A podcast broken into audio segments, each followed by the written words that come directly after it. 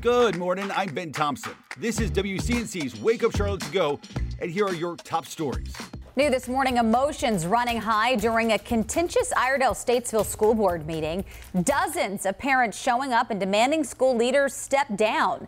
New reports show the board members held secret meetings via text message and even joked about students fighting. Wake Up Charlotte's Tradesha Woodard joins us now. Tradesha, school board members are now addressing this controversy. That's right, Sarah. And some school board members say they've learned from their mistakes and they're vowing to do better. Parents are calling for Iredell Statesville school leaders to step down after new reports show they held secret meetings via text message. This board made statements publicly and in text messages that were sarcastic and discriminatory about students and adults. The text messages obtained in a records request by the Iredell Free News also included comments by board members on a wide variety of school topics that were considered inappropriate, including joking about having Statesville high school students fight for money. Equity, diversity, and inclusion training is needed because the text was clear was a clear demonstration that most of the board members lack sensitivity. School leaders say the group text messages were set up so that the superintendent could keep the board informed on need to know items that happens in schools. But some say they violated state law, with a majority of them meeting without providing notice to the public. The board says they never met to review issues or discussed how they would vote on a matter or never discussed policy or other funding decisions. Did we illegally violate laws to hold meetings outside the public view? No, we did not. But And North Carolina law does prohibit board members from meeting to discuss official business without giving public notice. However, it does not distinguish the fact between meeting in person versus meeting electronically. Reporting live for Wake Up Charlotte, I'm Tradesha Woodard. Turning to more today's top stories in your morning rush. Today marks one year since three people died after a car hit a golf cart in Statesville. Back in two, uh, 2022, Michael Bentley and Jada Marlowe were killed when the golf cart they were riding in was hit by a car. Three other passengers were hurt as well. Austin Harmon is now facing multiple charges in the alleged drunk driving crash. He's next expected in court in August. North Carolina Republicans filing new legislation to strip the governor of power to appoint the state board of elections. The move intensifies a years long struggle over state government powers between the GOP led General Assembly and the Democratic governor. The bill came just hours after a panel recommended changes to ease the current GOP dominated UNC governing board. This morning, CMPD's Animal Care and Control will give an update on the dozens of kennels set to go away due to construction. That will worsen an already critical capacity crisis. Officials say the city's population boom brings more pets with the 30 year old shelter that's not equipped to handle the load. This morning's update starts at 10 a.m. School leaders in Cabarrus County voting to charge families more for things like instruments and parking. The board approved doubling the fee for using instruments to $50 for the upcoming school year.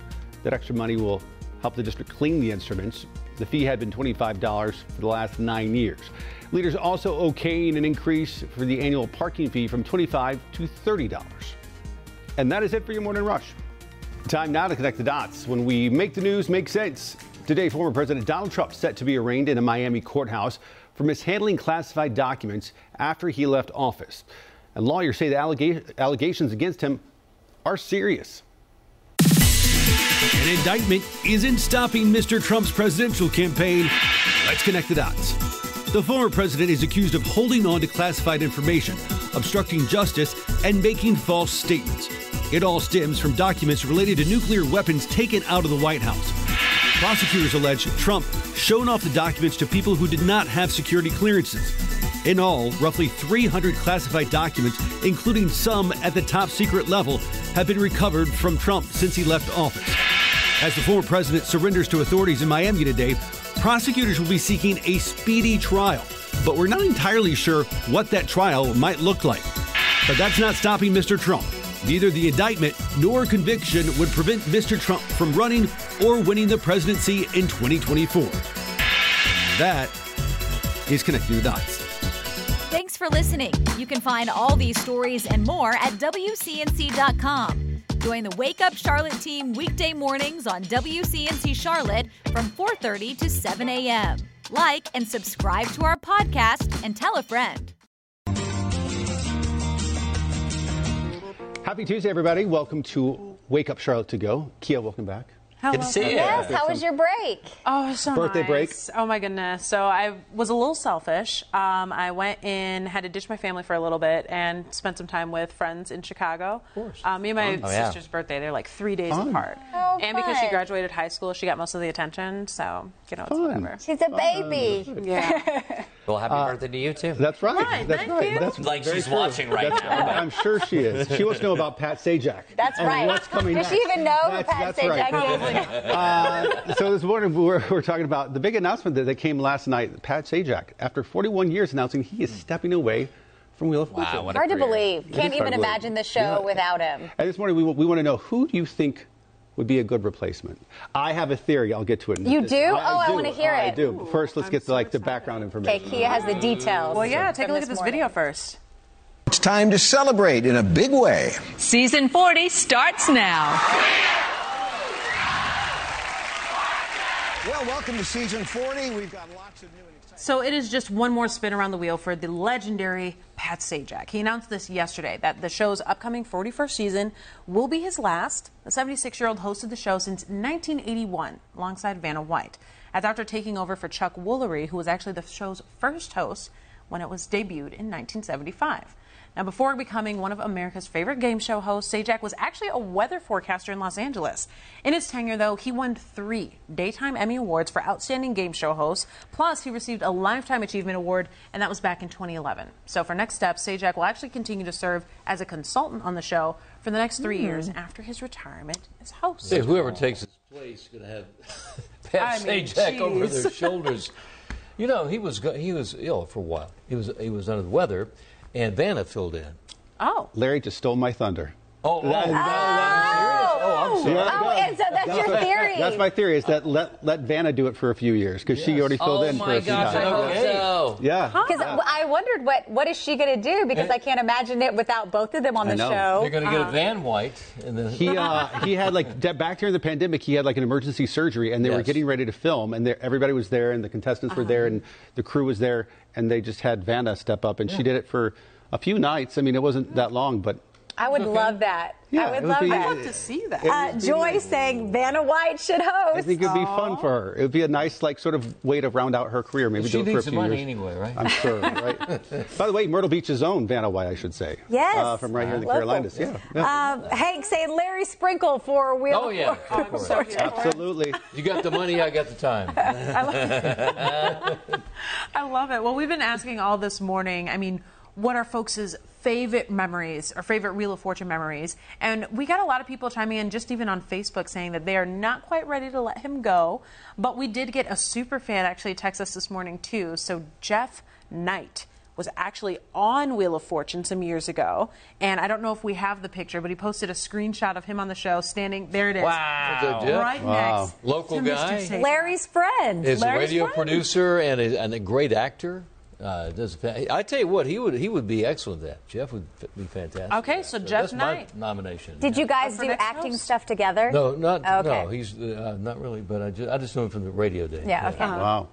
And from that picture, you could tell he has a good personality. I was about to say. yeah. I hope. Did he win? Do you know? Know any? I don't, I don't, know. I'm not sure about that. I'm sure he did. He had Yeah. sixty five hundred dollars. That's pretty good. That's what I was looking at. Okay, so Mr. Knight for uh, next host. I could totally see Chris hosting or being on a game show. Did you it realize- would fit your personality I, to I a will. T. I will release this. That it has always been kind of my hidden hope one day to be a game show host. That's why sometimes I do I the it. WCNC challenge just so I can say, Yeah. "Up next, here we go." No, no. Uh, Well- it's, it's like you, like you said though. Whoever fills in for Pat.